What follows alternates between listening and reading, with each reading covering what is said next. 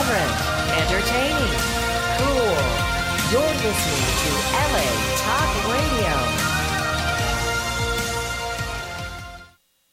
You can support Sapphire Planet by visiting the online store at sapphireplanet.com. Welcome. Your journey is just beginning.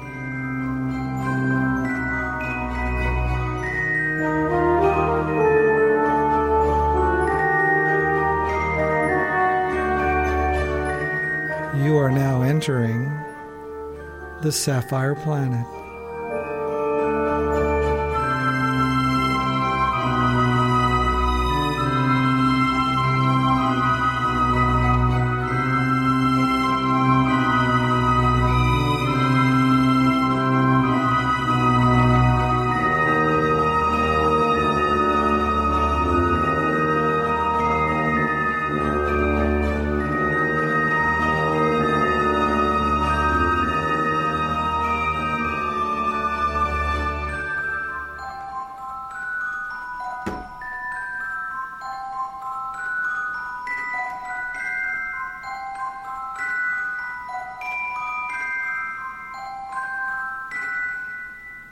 You are now in the Sapphire Planet.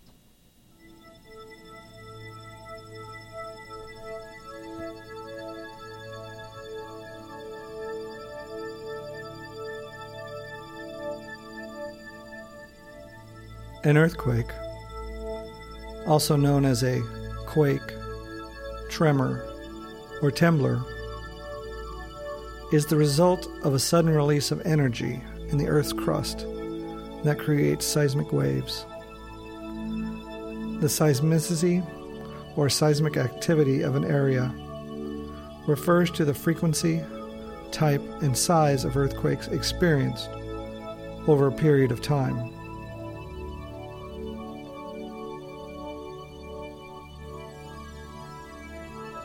Earthquakes are measured using observations from seismometers. The moment magnitude is the most common scale on which earthquakes larger than approximately 5 are reported for the entire globe.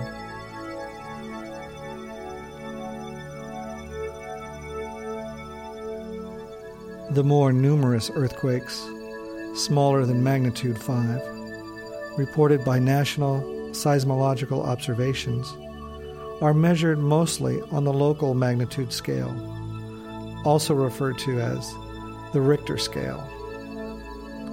These two scales are numerically similar over their range of validity.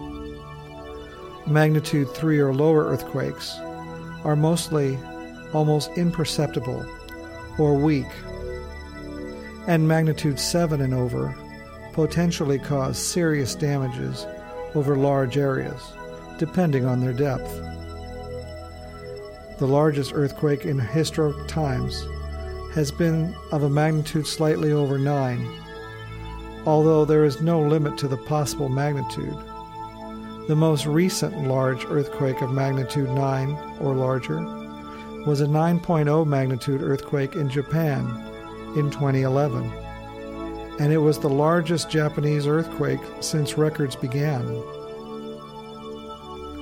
Intensity of shaking is measured on the modified Mercalli scale. The shallower the earthquake, the more damage to structures it causes, all else being equal. At the Earth's surface, earthquakes manifest themselves by shaking and sometimes displacement of the ground. When the epicenter of a large earthquake is located offshore, the seabed may be displaced sufficiently to cause a tsunami. Earthquakes can also trigger landslides and occasionally volcanic activity.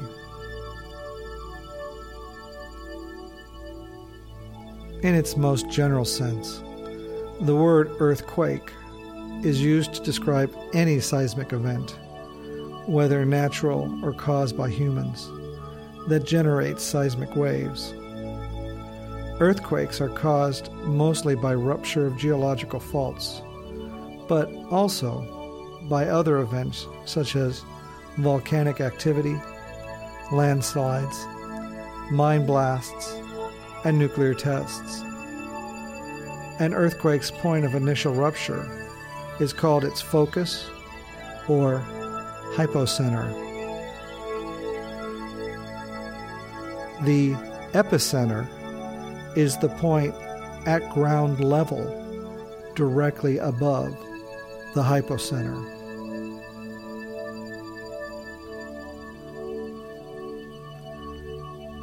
Tectonic earthquakes occur anywhere in the Earth where there is sufficient stored elastic strain energy to drive fracture propagation along a fault plane.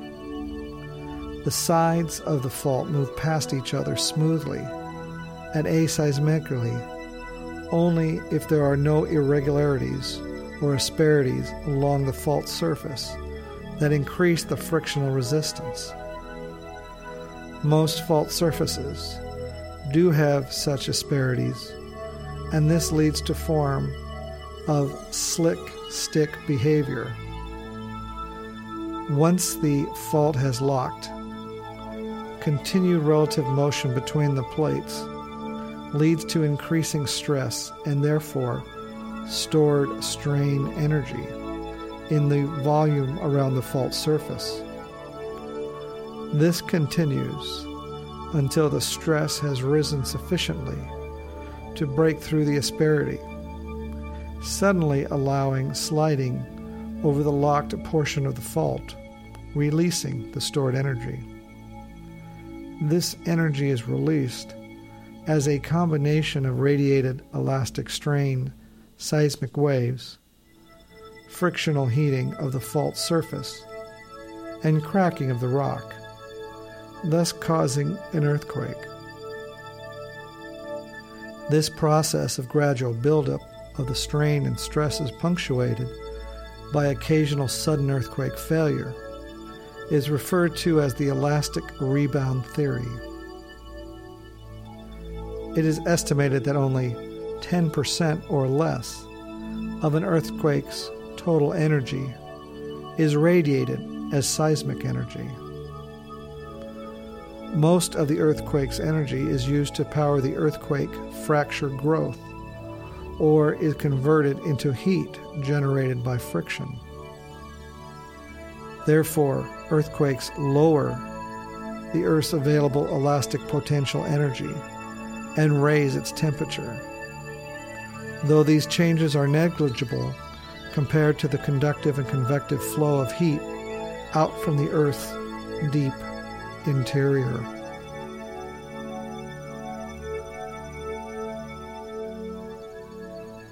There are three main types of fault, all of which may, may cause an interplate earthquake normal fault, reverse fault, also known as a thrust fault, and a strike slip fault. Normal and reverse faulting are examples of dip slip, where the displacement along the fault is in the direction of the dip and movement on them involves a vertical component. Normal faults occur mainly in areas where the crust is being extended, such as a divergent boundary.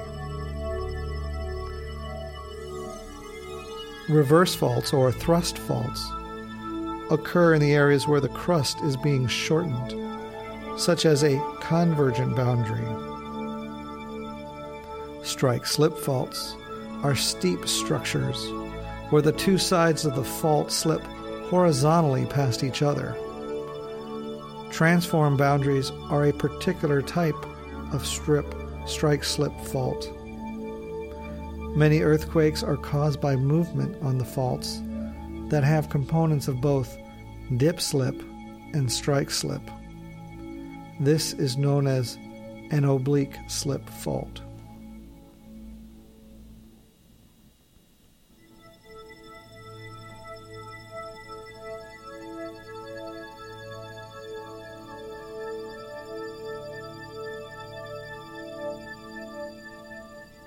Reverse faults, particularly those along convergent plate boundaries, are associated with the most powerful earthquakes, megathrust earthquakes, including almost all of those of magnitude 8 or more.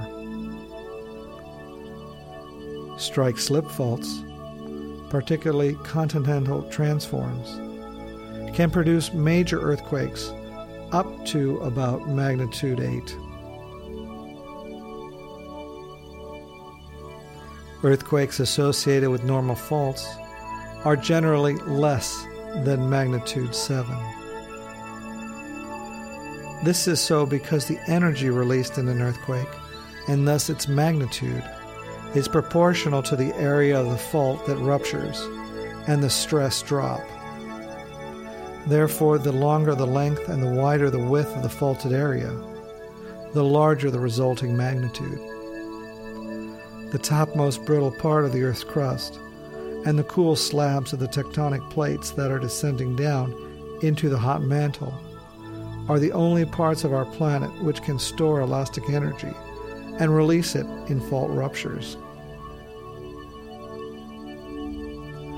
Rocks hotter than about 300 degrees Celsius flow in response to stress. They do not rupture in earthquakes. The maximum observed lengths of ruptures and mapped faults, which may break in one go, are approximately 1,000 kilometers or 600 miles.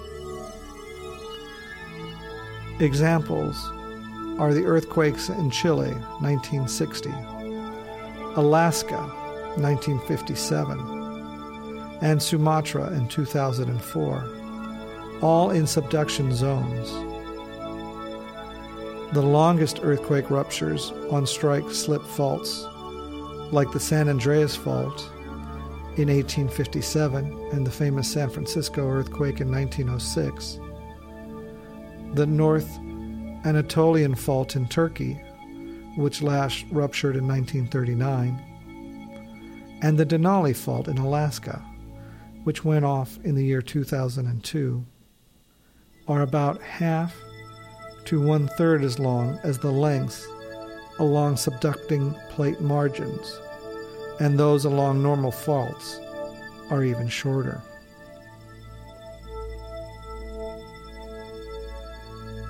The most important parameter controlling the maximum earthquake magnitude on a fault is, however, not the maximum available length, but the available width, because the latter varies by a factor of 20. Along converging plate margins, the dip angle of the rupture plane is very shallow, typically about 10 degrees. Thus, the width of the plane with the top brittle crust of the Earth can become 50 to 100 kilometers, making the most powerful earthquakes possible.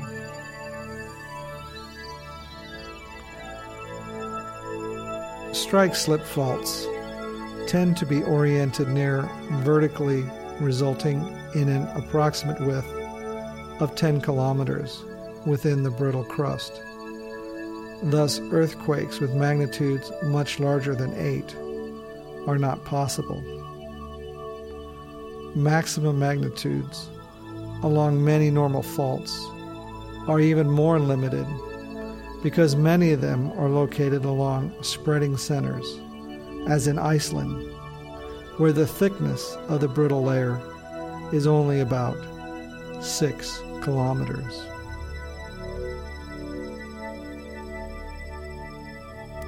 In addition, there exists a hierarchy of stress level in the three fault types. Thrust faults are generated by the highest strike slip by intermediate and normal faults by the lowest stress levels. This can easily be understood by considering the direction of the greatest principal stress, the direction of the force that pushes the rock mass during the faulting. In the case of normal faults, the rock mass is pushed down in a vertical direction. Thus, the pushing force equals the weight of the rock mass itself. In the case of thrusting, the rock mass escapes in the direction of the least principal stress, namely upward, lifting the rock mass up. Thus, the overburden equals the least principal stress. Strike slip faulting is intermediate between the other two types described above. This difference in stress regime in the three faulting environments can contribute to differences in stress drop during faulting, which contributes to differences in the radiated energy, regardless of fault dimension.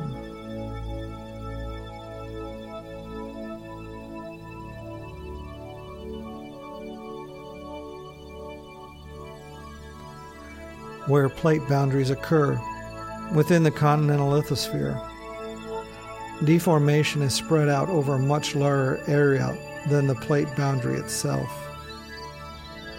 In the case of the San Andreas Fault continental transform, many earthquakes occur away from the plate boundary and are related to strains developed within the broader zone of deformation caused by the major irregularities in the fault trace.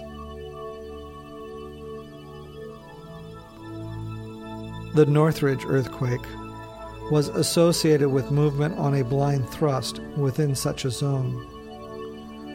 Another example is the strongly oblique convergent plate boundary between the Arabian and the Eurasian plates, where it runs through the northwestern part of the Zagros Mountains. The deformation associated with this plate boundary is partitioned into nearly pure thrust sense movements, perpendicular to the boundary over a wide zone to the southwest and nearly pure strike slip motion along the main recent fault, close to the actual plate boundary itself. This is demonstrated by earthquake focal mechanisms.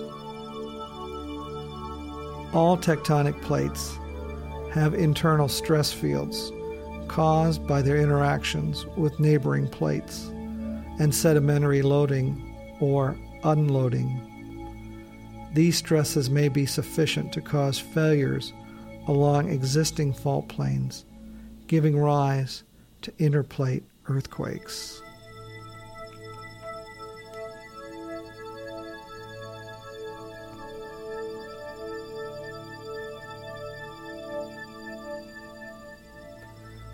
The majority of tectonic earthquakes originate at the Ring of Fire in depths not exceeding tens of kilometers. Earthquakes occurring at a depth of less than 70 kilometers are classified as shallow focus earthquakes, while those with a focal depth between 70 and 300 kilometers are commonly termed mid focus or intermediate depth earthquakes. In subduction zones, where older and colder oceanic crust descends beneath other tectonic plate, deep focus earthquakes may occur at much greater depths, ranging from 300 up to an astounding 700 kilometers below the surface. These seismically active areas of subduction are known as the Wati Binov zones. Deep focus earthquakes occur at a depth where the subducted lithosphere should no longer be brittle due to the high temperature and pressure. A possible mechanism for the generation of deep focus earthquakes is faulting caused by olivine undergoing a phase transition into a spinel structure.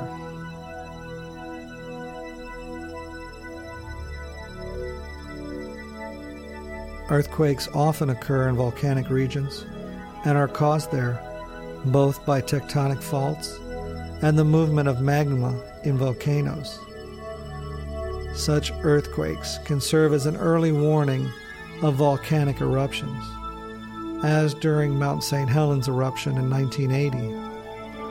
Earthquake swarms can serve as markers for the location of the flowing magma throughout the volcanoes. These swarms can be recorded by seismometers and tilt meters. A tilt meter is a device that measures the ground slope and used as sensors to predict the imminent or upcoming eruption. A tectonic earthquake begins by an initial rupture at a point on the fault surface, a process known as nucleation. The scale of nucleation zone is uncertain, with some evidence, such as the rupture dimension of the smallest earthquakes, suggesting that it is smaller than 100 meters, while other evidence, such as a slow component revealed by low frequency spectra of some earthquakes, suggests that it is a larger. The possibility that nucleation involves some sort of preparation process is supported by the observation for about 40% of earthquakes are preceded by foreshocks. Once the rupture has initiated, it begins to propagate along the fault surface. The mechanics of this process are poorly understood, particularly because it is difficult to recreate the high sliding velocities in a laboratory. Also, the effects of strong ground motion make it very difficult to record information close to a nucleation zone. Rupture propagation is generally modeled using a fracture mechanics approach, lightening the rupture to a propagating mixed mode shear crack. The rupture velocity is a function of fracture energy in the volume around the crack tip, increasing with decreasing fracture energy. The velocity of rupture propagation is orders of magnitude faster than the displacement velocity across the fault. Earthquake ruptures typically propagate at velocities that are in the range of 70 to 90% of the S wave velocity, and this is independent of earthquake size. A small subset of earthquake ruptures appear to have propagated at speeds greater than S wave velocity. These super shear earthquakes have all been observed during large strike slip events. The unusually wide zone of damage caused by the 2001 Kunlun earthquake has been attributed to the effects of the sonic boom developed in such earthquakes. Some earthquake ruptures travel at unusually low velocities and are referred to as slow earthquakes. A particularly dangerous form of slow earthquake is the tsunami earthquake, observed where the relatively low felt intensities, caused by the slow propagation speed of some great earthquakes, fail to alert the population of the neighboring coast, as in the 1896 Meiji Sanriku earthquake.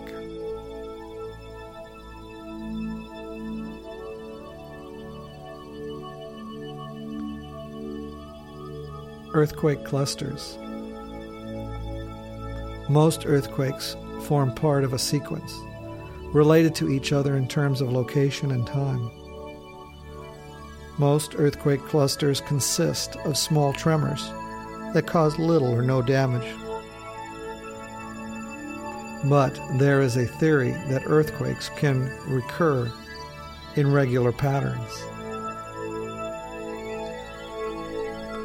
An aftershock is the earthquake that occurs after a previous earthquake, the main shock. The aftershock is in the same region of the main shock, but always of a smaller magnitude. If an aftershock is larger than the main shock, the aftershock is redesignated as the main shock and the original main shock is redesignated a foreshock. Aftershocks are formed as the crust around the displaced fault plane adjusts to the effects of the main shock.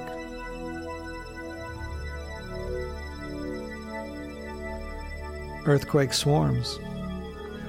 Earthquake swarms are sequences of earthquakes striking in a specific area within a short period of time. They are different from earthquakes, followed by a series of aftershocks, by the fact that no single earthquake in the sequence is obviously the main shock. Therefore, none have notable higher magnitudes than the other. An example of an earthquake swarm is the 2004 activity at Yellowstone National Park. In August 2012, a swarm of earthquakes shook Southern California's Imperial Valley, showing the most recorded activity in that area since the 1970s.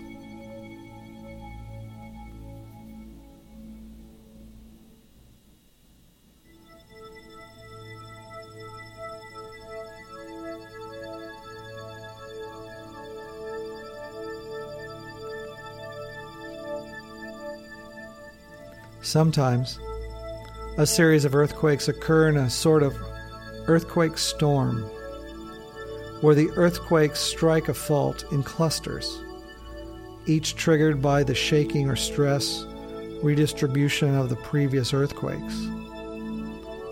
Similar to aftershocks, but on adjacent segments of the fault, these storms occur over the course of years, and with some of the latter earthquakes as the damaging as the early ones. Such patterns were observed in the sequence of about a dozen earthquakes that struck the North Anatolian Fault in Turkey in the 20th century, and has been inferred for older anomalies, clusters of large earthquakes in the Middle East.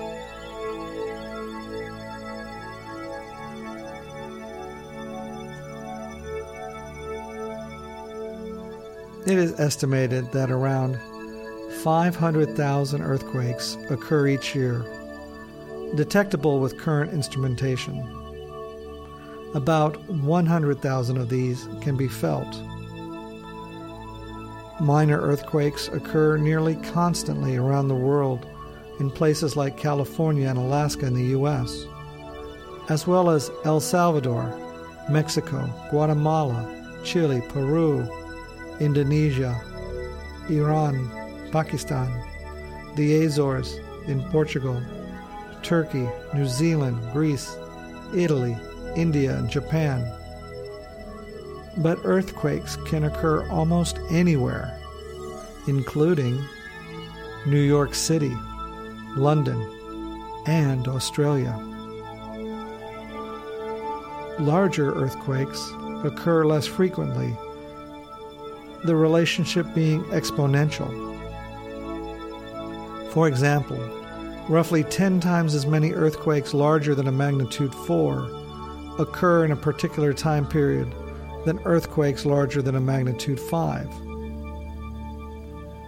In the lowest seismicity, the United Kingdom, for example, it has been calculated that the average reoccurrences are an earthquake of 3.7 to 4.6 every year, an earthquake of 4.7 to 5.5 every 10 years, and an earthquake of 5.6 or larger every 100 years. This is an example of the Gutenberg Richter law.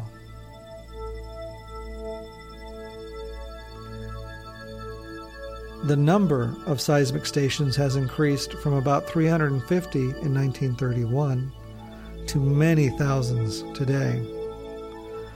As a result, many more earthquakes are reported than in the past. But this is because of the vast improvements of instrumentation rather than an increase in the number of earthquakes. The United States Geological Survey estimates that since 1900, there have been an average of 18 major earthquakes magnitude 7 to 7.9, and one great earthquake magnitude 8.0 or greater per year, and that this average has been relatively stable.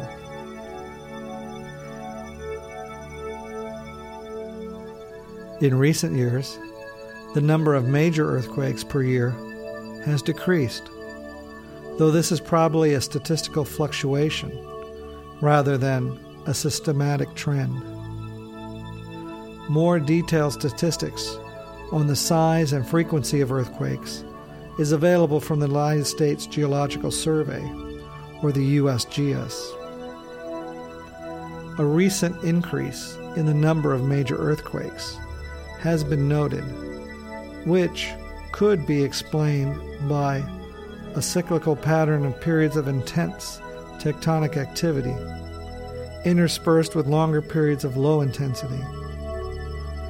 However, accurate recordings of earthquakes only began in the early 1900s, so it is too early to categorically state that this is the case.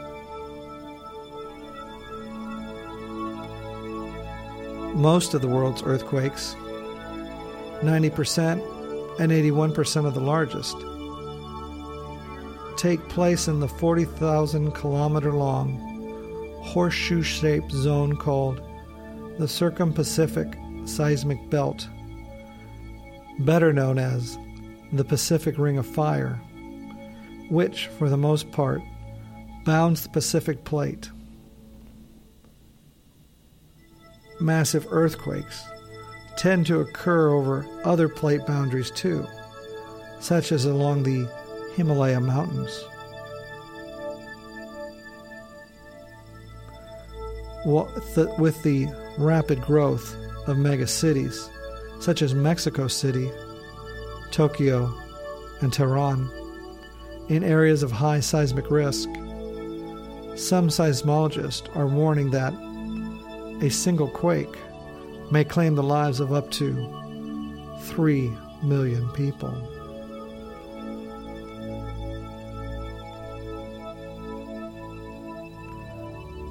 Induced seismicity refers to typically minor earthquakes and tremors that are caused by human activity that alter the stresses and strains on the Earth's crust most induced seismicity is of a low magnitude. A few sites regularly have larger quakes, such as the Geysers geothermal plant in California, which in the past five years has averaged two magnitude 4 events and 15 magnitude 3 events every year due to the geothermal plant extraction. There are many ways in which induced seismicity has been seen to occur. In the past several years, some energy technologies that inject or extract fluid from the earth, such as oil and gas extraction and geothermal energy development, have been found or suspect to cause seismic event. Some energy technology also produces wastes that may be managed through disposal or storage by injection deep into the ground. For example, wastewater from oil and gas production and carbon dioxide from a variety of industrial processes may be managed through underground injection.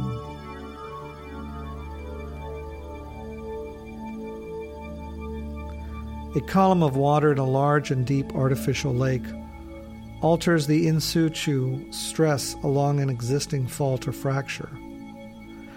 In these reservoirs, the weight of the water column can be significantly changed, and the stress on the underlying fault or fracture by increasing the total stress through direct loading, or decreasing the effect of stress through the increased pore water pressure.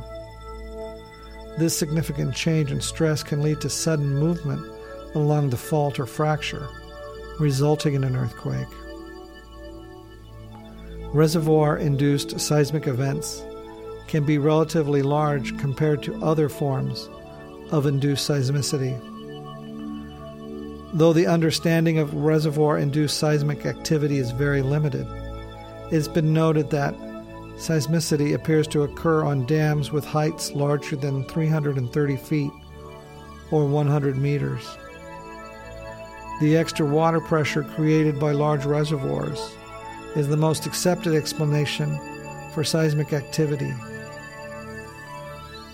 Induced seismicity is usually overlooked due to cost cutting during geological surveys. The first case of reservoir induced seismic activity occurred in 1932 in Algeria's Oued Fodda Dam.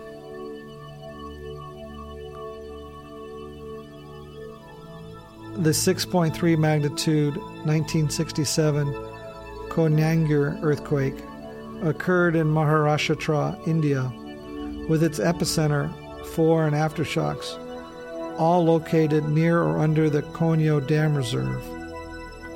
180 people died and 1,500 were left injured. The effects of the earthquake were felt 140 miles away in Bombay, with tremors and power outages.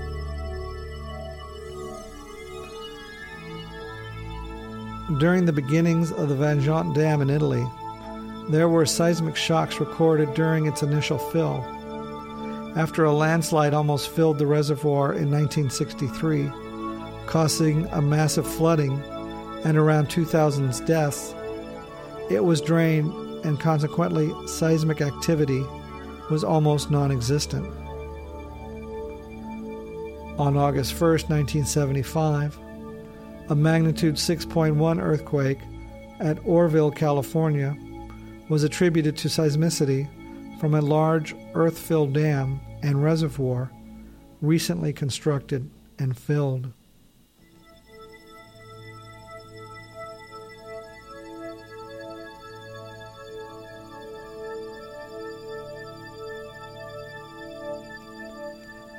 the filling of the Katse Dam in Lesotho and the Nurek Dam in Tajikistan is an example. In Zambia, Kariba Lake may have provoked similar effects. The 2008 Sichuan earthquake, which caused approximately 68,000 deaths, is another possible example. In an article in Science magazine, it is suggested that the construction and filling of the Zipingpu Dam may have triggered the earthquake. Some experts worry that the Three Gorges Dam in China may cause an increase in the frequency and intensity of earthquakes.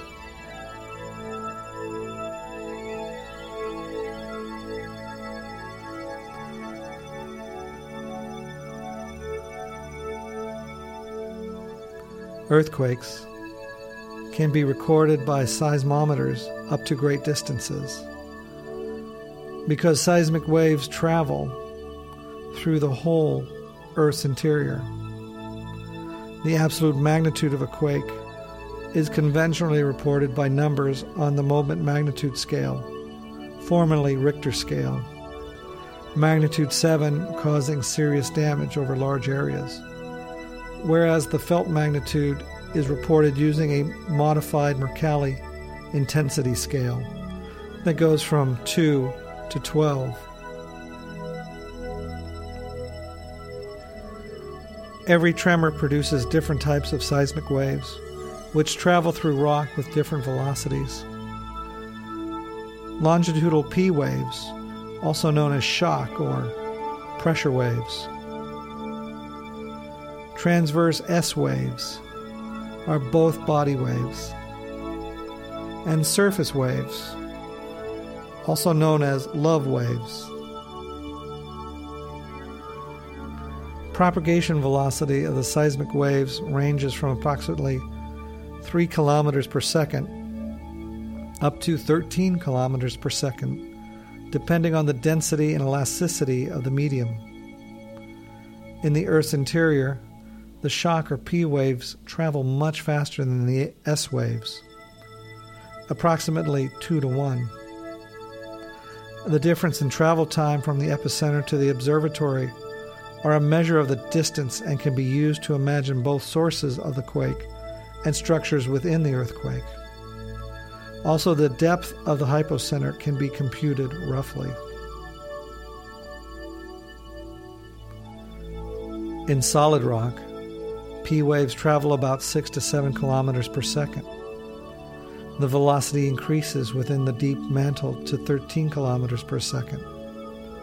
The velocity of S waves ranges from 2 to 3 kilometers in light sediments and 4 to 5 kilometers per second in the Earth's crusts, up to 7 kilometers per second in the deep mantle.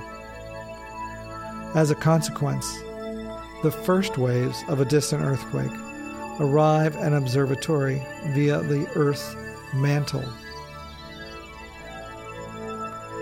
On average, the kilometer distance to earthquake is the number of seconds between the P and S waves times 8. Slight deviations are caused by inhomogeneities of subsurface structure. By such analysis of seismograms, the Earth's core was located in 1913 by Beno Gutenberg. Earthquakes are not only categorized by their magnitude, but also by the place where they occur. The world is divided in 754 Flynn Engelstal regions, or FE regions, which are based on political and geographical boundaries as well as seismic activity. More active zones are divided into smaller FE regions, where less active zones belong to larger FE regions.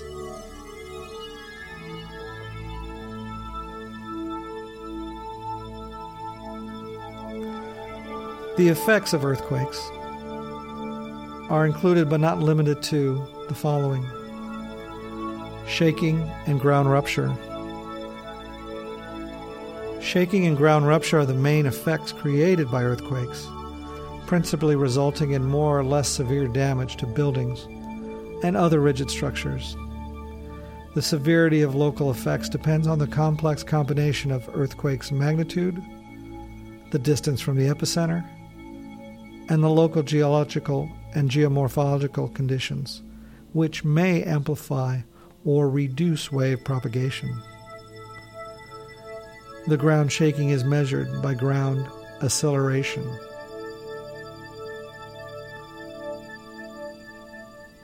Specific local geological, geomorphological, and geostructural features can induce high levels of shaking on ground surface, even from low intensity earthquakes. This effect is called site or local amplification. It is principally due to the transfer of the seismic motion from the hard, deep soils to soft, superficial soils and to effects of seismic energy, focusing only to typical geometrical settings of the deposits.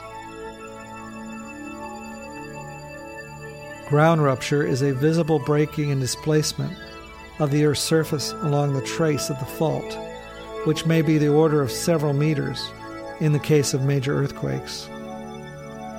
Ground rupture is a major risk for large engineering structures, such as dams, bridges, and nuclear power stations, and requires careful mapping of existing faults to identify any which are likely to break the ground surface within the life of the structure.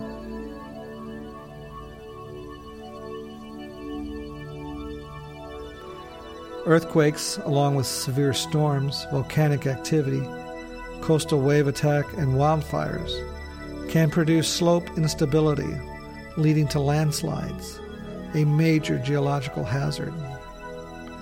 Landslide dangers may persist while emergency personnel are attempting to rescue. Earthquakes can cause fires by damaging electrical power gas lines. In the event of water mains rupturing and loss of pressure, it may also become difficult to stop the spread of fire once this has started. For example, More deaths in the 1906 San Francisco earthquake were caused by fire than by the earthquake itself.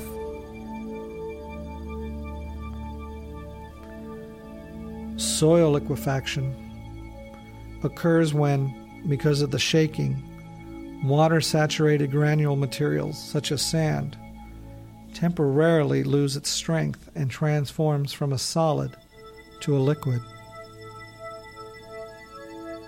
Soil liquefaction may cause rigid structures like buildings and bridges to tilt or sink into the liquefied deposits. For example, the 1964 Alaska earthquake, soil liquefaction caused many buildings to sink into the ground and to eventually collapse upon themselves.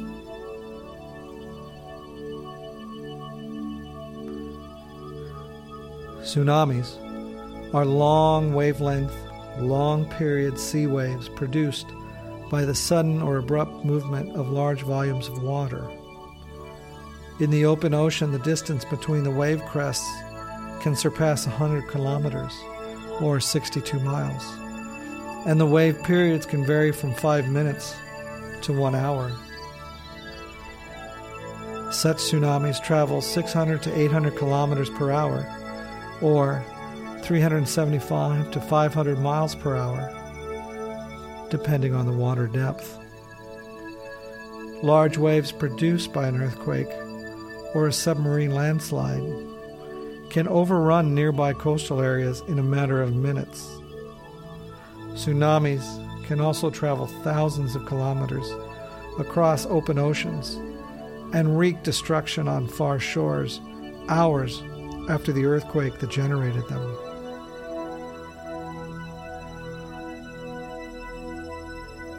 Ordinarily, subduction earthquakes under the magnitude 7.5 on the Richter scale do not cause tsunamis, although some instances of this have been recorded. Most destructive tsunamis are caused by earthquakes of a magnitude 7.5 or more. A flood is an overflow of any amount of water that reaches lands. Floods occur usually when the volume of water within the body of water, such as a river or lake, exceeds the total capacity of the formation as the result of some of the water flows or sits outside the normal parameter of the body. However, floods may be secondary effects of earthquakes if dams are damaged. Earthquakes may cause landslips to dam rivers, which collapse and causes floods.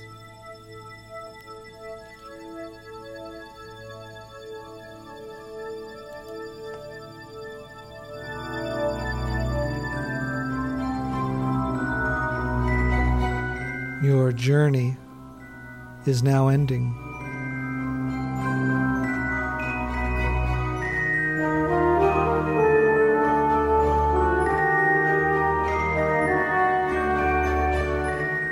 You are now leaving the sapphire planet.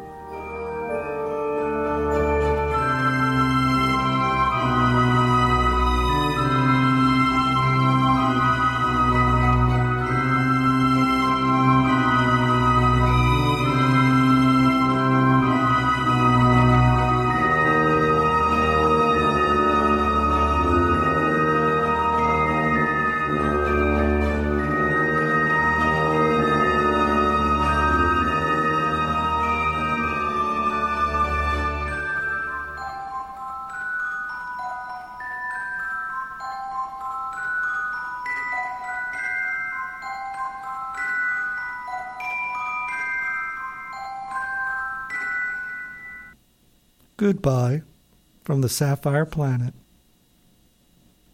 Own a piece of the planet? Now you can purchase Sapphire Planet merchandise online at sapphireplanet.com.